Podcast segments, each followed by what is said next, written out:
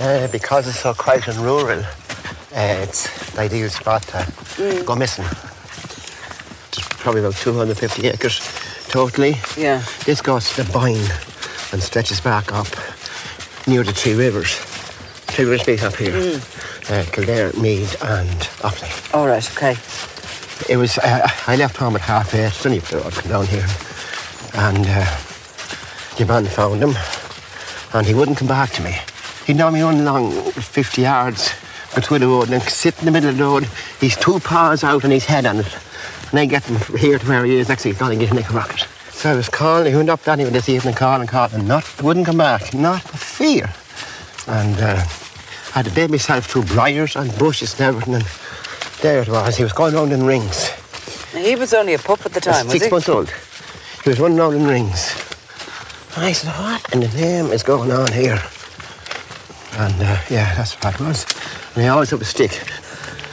I uh, just poked this through and could, couldn't get through, so I poked again. And next thing I said, uh oh.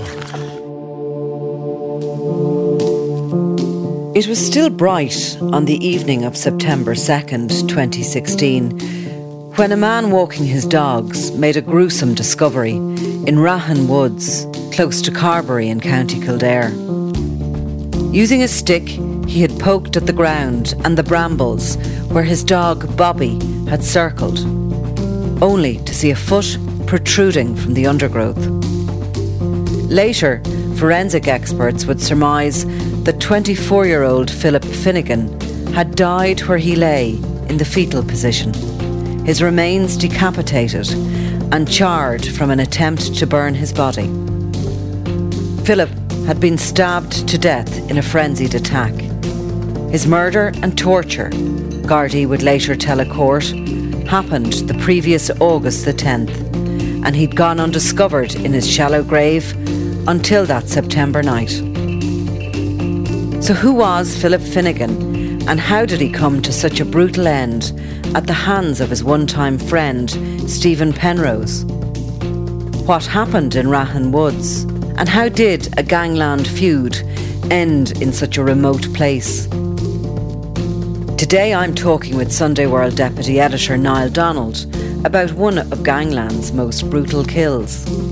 And I consider what effects has such violence on society, on families, and on strangers who walk their dogs in lonely woods.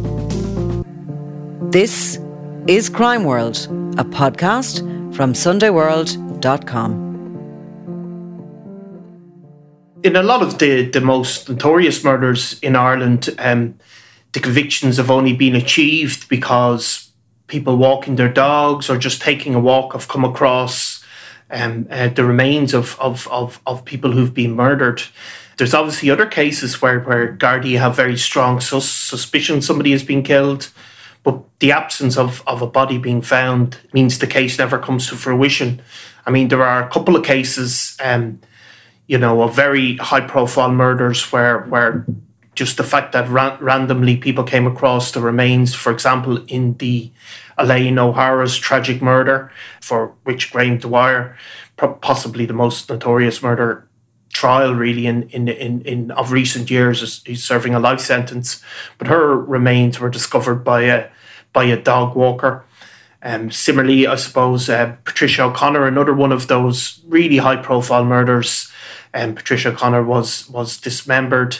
Um, um, she'd lived in Rathfarnham, and there were people serving sentences in connection with her death. Her remains were just discovered by somebody walking through um, uh, the Wicklow Mountains. It's very rare for somebody to be convicted of murder in the absence of a of a the remains of somebody being found. Philip Finnegan had been missing for almost a month before a dog walker and his two pets came across a crime scene in Rahan Woods. While we often hear of such scenes bringing to a close the mystery of the whereabouts of an unfortunate victim, do we ever really consider the enormity of making such a discovery? Like, do we ever imagine what it would be like to become part of a chain of evidence in a frightening case involving gang violence?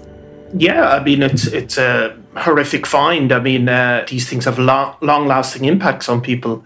I mean, the Sunday World we had the, uh, the an interview with the people who found Patricia O'Connor's remains um, and not dissimilar to the to the, the murder of Philip Finnegan. The body had been, you know, really dismembered and and and you know it's clear that a, a, gruesome find, not to be disrespectful to anybody's remains, but certainly these are, you know, very traumatic uh, things for people to, to uncover, but also, you know, they're important in the criminal justice system that these people then have to that they, they are the, the remains are found it enables prosecutions.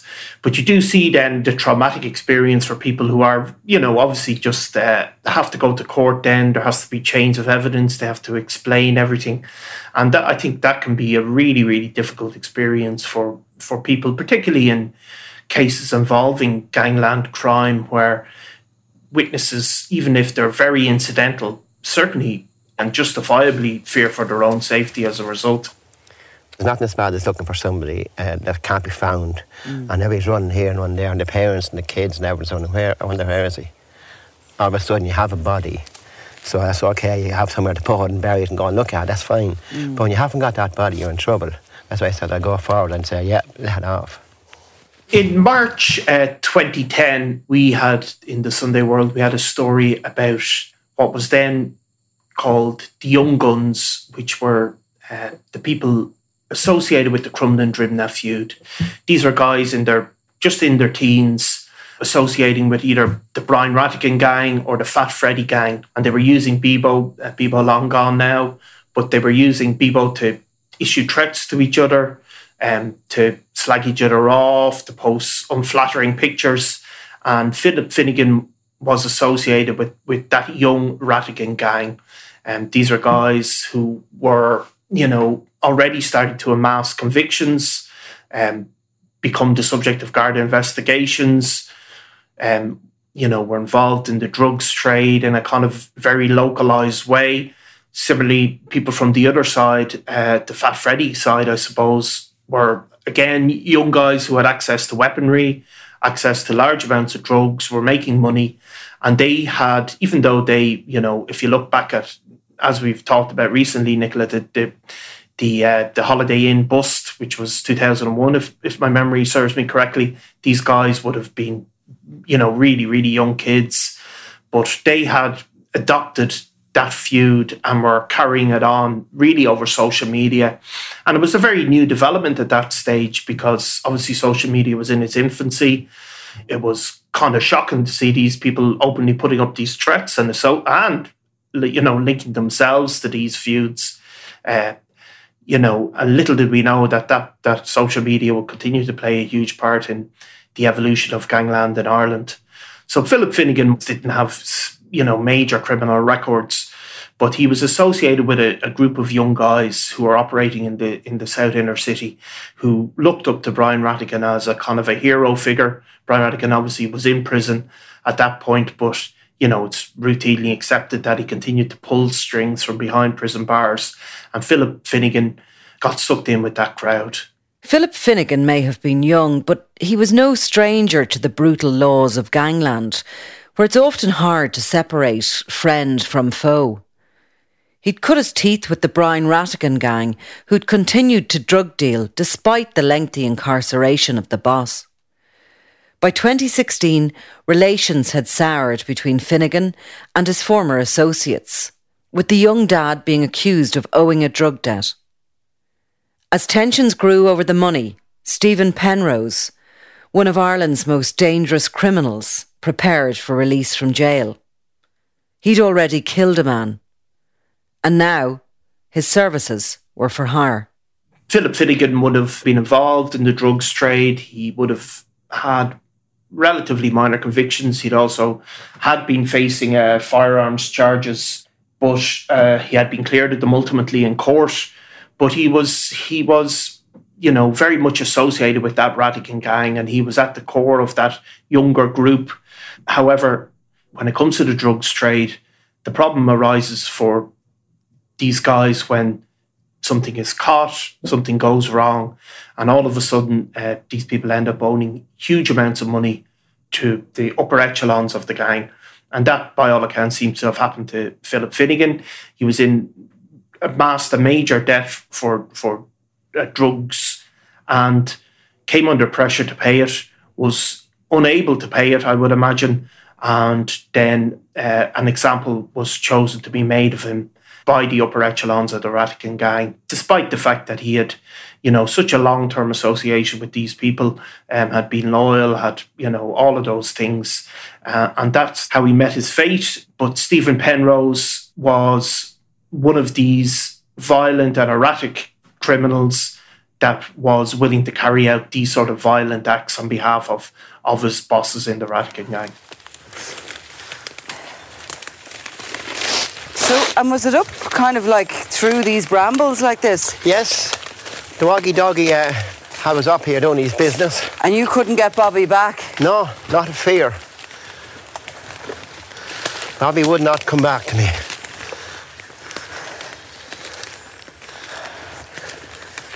My goodness. Oh.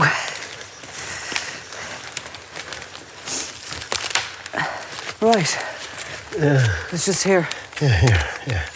Now here somewhere there is a, a two foot square concrete slab. We're probably standing with all the brambles going over it. And this is where the action took place. So, what was here when you got here? Uh, this fella was going around in rings. Yeah. And what I seen was like a hand or a, it was a foot. And I always have a stick. And I drove it in and got nothing. So I got back here further. And that's what it was. And it came up out of the ground a bit. Mm-hmm, yeah. And you just knew. I knew it was a bother, yeah. So, um, did you have your phone with you? Always. Yeah. So you were able to ping the I ran. location. But I left the dog's lead on the tree mm-hmm. because he was only a puppy at the time. And I walked back down. They put a stone at the edge of the road. But as I was walking down that, I was coming duskies. It was about, could be 10, quarter past nine. And I seen these two people coming in. And I said, I'm in trouble. Because I didn't know what was happening. So I walked and walked and I said, just have to face the music. So the two boys, Bobby in particular, walked up to your man and wagged his tail and your man spoke. I recognised his voice, then I knew I'm okay. And the two boys had guns on their shoulders. They were going shooting duck down in the wood. And did you think they might have had something to do with the... Of course, yeah. At the time, I didn't know what to think. My heart was You were so rattled, I'm sure. I was rattled. Oh, your man said that to me, you're rattled. I said, yeah. And he said, you found it. And I couldn't answer him. So I brought him up anyway, and his uh, partner works in the 999. So he rang her, and then that was it then. Yeah. About quarter past nine on the 2nd of September, Friday night.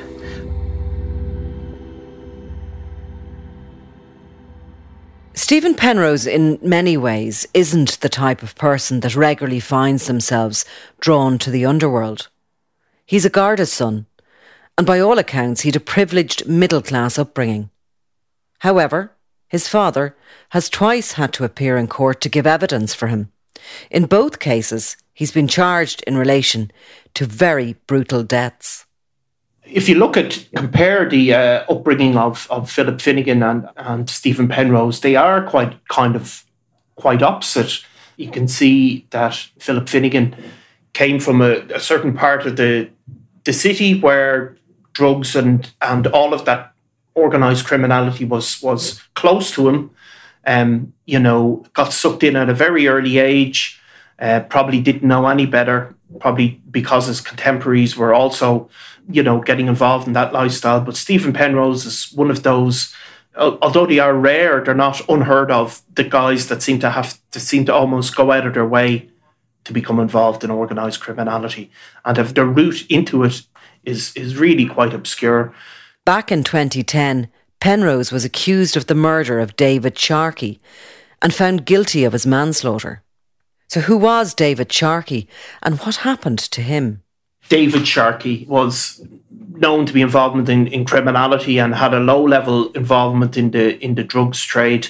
Um, but he fell foul of Penrose and and really met a brutal end. The death of David Sharkey was carried out with kind of a level of violence that although you you know obviously murders occur all the time but that sort of level of ferocity is is still quite uncommon you know he was stabbed uh, 13 times with uh, 18 centimeter blade through the shoulder blade, also through the heart, the stomach and the liver.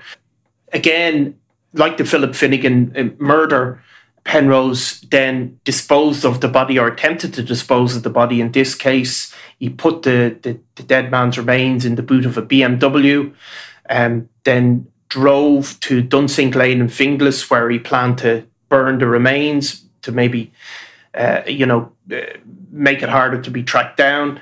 However, in this occasion, he was he was the guard he followed him. I just came across him randomly um, on uh, who happened to be on patrol in the area and uh, followed them to the halting site. Um, at which point Penrose fled the scene. Um, in court, Penrose claimed that he had only he was just planning to steal some heroin from Mister Sharkey um, as a result of his drug addiction, which again became another you know excuse or whatever way you want to look at it again.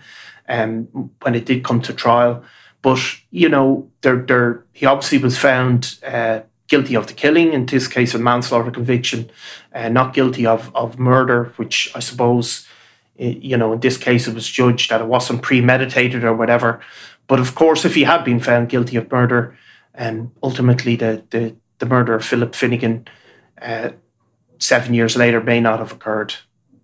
Two months after he'd, he'd uh, finished his sentence for the Sharkey manslaughter, he was arrested again in relation to a to a gun attack in Dunboyne in County Meath, in which shots were fired at a house in, in, in an estate there.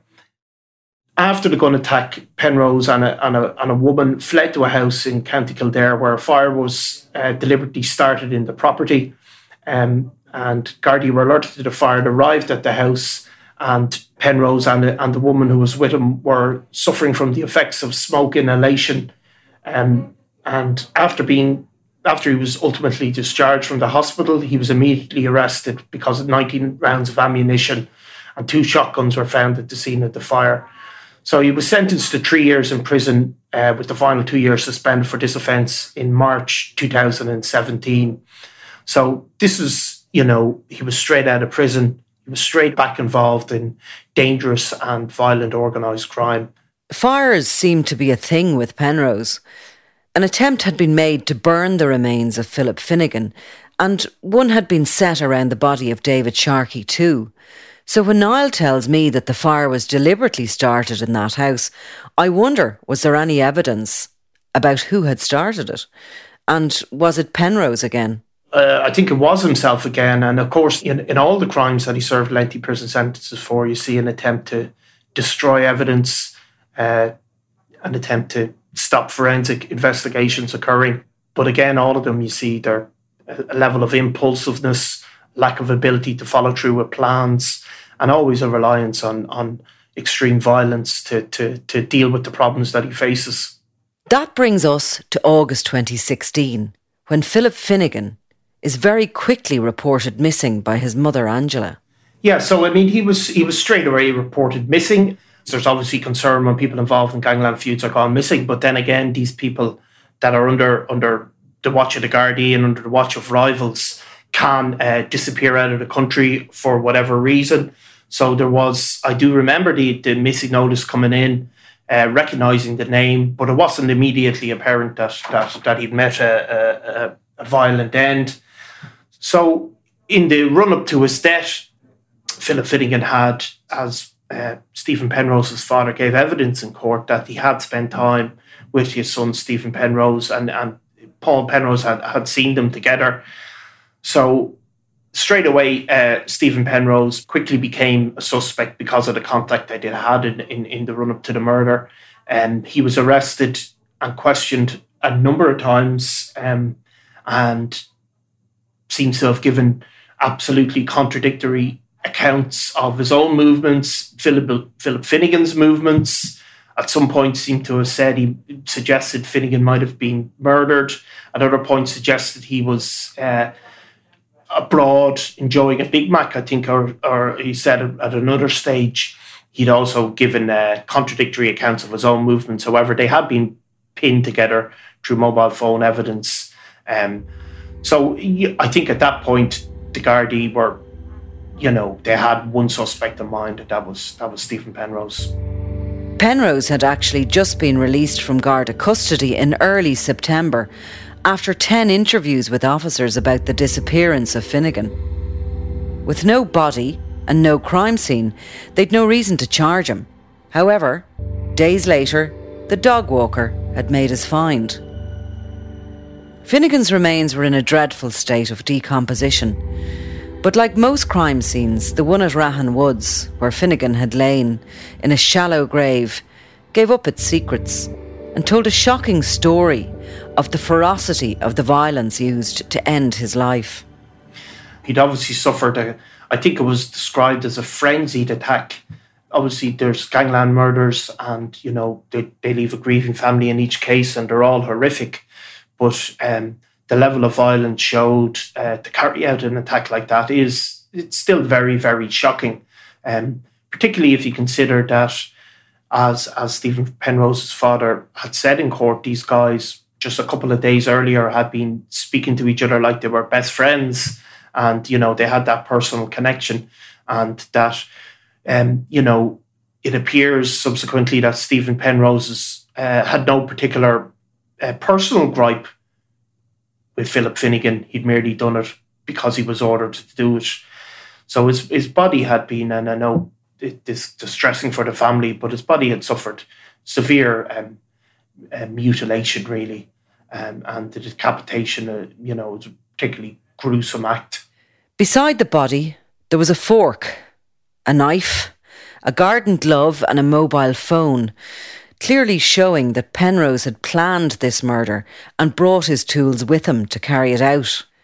It was strikingly similar to the killing of Sharkey, who was stabbed 13 times in the back, and what followed was an attempt to burn his remains.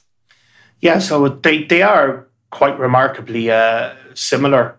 Um, it was suggested to, to Penrose at one stage during his, his questioning by Gardaí that he may have even uh, Philip Finnegan to dig his own grave. Um, though, of course, because of the passage of time, that wasn't either proven or disproven in court either way. Um, but again, it's you know, you know, uh, to, to shoot somebody from a distance is a very different thing than to to stab them up close and repeatedly like that. It does take a particular type of mentality for somebody to be able to commit that that kind of violence on a on a person, particularly solely for what appears to be just financial gain. So Penrose had been released by the time Finnegan's body was found. But what happened next? So Stephen Penrose was ultimately rearrested in November and was ultimately charged with murder and brought before the courts. During the trial, there was a lot of evidence given on behalf of the state. Some of it focused on a series of phone calls made from a cell in Portlaoise prison the, the state put forward the, mo- the, the, the motive for the murder, which was to do with uh, money owed by Philip Finnegan to the broader Rattigan gang. Um, the person who he had spoken to, although the fo- there was a phone call, details of a phone call from Portlaoise prison, the person was not named, but um, it can't, you know, it, it, it is known that that person was associated with the Rattigan gang and um, that seems to have been the, the motive for the murder, arranged from behind behind bars. What happened then in the court beyond that was far from normal. Obviously, most of these gangland trials for murder, you know, they're very the stakes are very high. It's it's basically somebody's life is on the line, their freedom for decades. So m- normally, as you know yourself, Nicola, when you get in there, when those trials go ahead, you see the, the, the suspect, the accused, never says a word, almost never gives evidence on their behalf, tend to sit quietly, tend to dress well for the most part, tend to control their demeanor, all of those things. Uh, but that just simply didn't happen in this trial. Stephen Penrose, I think it's fair to say, made a, a spectacle of, you know, which is a really horrific case for the Finnegan's family to have to sit through. And um, he fired his legal team twice. He represented himself, and I think in a, you know probably the most shocking bit of it was that he, as the murder suspect, while representing himself, cross-examined uh, the mother of his victim, uh, Angela Finnegan, was subjected to, to cross examination by the guy who killed her son, which was ultimately proven in court.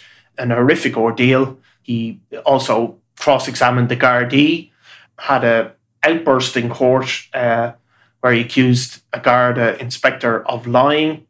Then, after his antics in court, earned a rebuke from the judge. He then uh, refused to appear in court and represented him from his cell didn't give himself uh, a closing speech. So, as you know yourself, and, and like over the years, you talk to people, the, the, the families of murder victims. I mean, it's they're so traumatized. Doesn't matter what the circumstances are, the, the trauma of of the murder, but then also the trauma going through the court proceedings. However nice the court staff are, however nice the Gardaí are, however nice all of that, like it's a deeply traumatic experience to have to turn up in court, relive the whole thing, and then also worry about convict is it going, somebody going to be convicted? All of that sort of stuff. That's hard enough anyway when there's a dignity and a, a, a proper procedure to the proceedings. So for Philip Finnegan's family to be put through this, you know, I think in her own victim's uh, impact statement, she described it as um, being cross examined in that way as torture it was unusual, but um, you can only feel for the family who were very dignified and, you know, really. Philip Finnegan, obviously, we've spoken about the fact that he got sucked into these things as a young man and, and you know, certainly was on the Garda radar. But by all accounts, was kind of a nice fella in his own way. Although he had been involved in things, you know, he was got involved at a very young age and obviously didn't have a chance to to get out and to maybe find another life. He was also uh, a father himself. His murder has left a, a devastating hole for that family, um, who I think spoke very well on his on his behalf and under very extreme circumstances. You know, really kept their a dignity their dignity in the court. It cannot be easy under those conditions to have a feared criminal cross examining you and then for that family to have to go back and live within that community, you know, that's not easy. And they were I think, brave to, to, to stand up to Penrose and give evidence. And what about the dog walker? If it ever happened again, I would turn me back and walk away. Why? No, never again would I ever get uh, own up to anything. I'd just turn me back and walk away from it. Why? Oh, no, no, no, no. Not with the justice system, listen, the system, no. No, no, no. Not a feeling. Was the course experience yeah. bad? I didn't, I wasn't impressed with it no, no, no. You know, mm-hmm. I wouldn't be, uh, no, I wouldn't be out there again, never. Unless I'm up for a tax evasion or something. and that, what no. could they have done? Could they have kept you behind I, the screen, I giving I behind the screen. I didn't want my name published or nothing. Mm-hmm. But you walked in there like a bullock to the mart. And you do your piece, you walk back out, and there's three big dirty cameras facing you. Mm. And naming you and shaming you and telling you who it is. This is the man that found it, name and everything. I didn't want any of that stuff. Never. That's the reason why I'll never again do one for them. Never people just realise uh, the effect and the trauma has come behind it. They never got a phone call from anybody to say, Are you okay? Do you need help, counselling? No, no, that doesn't happen. You're out there, you're on your own, you're on your own. Mm. You know, no, no. Not uh, very pleasant.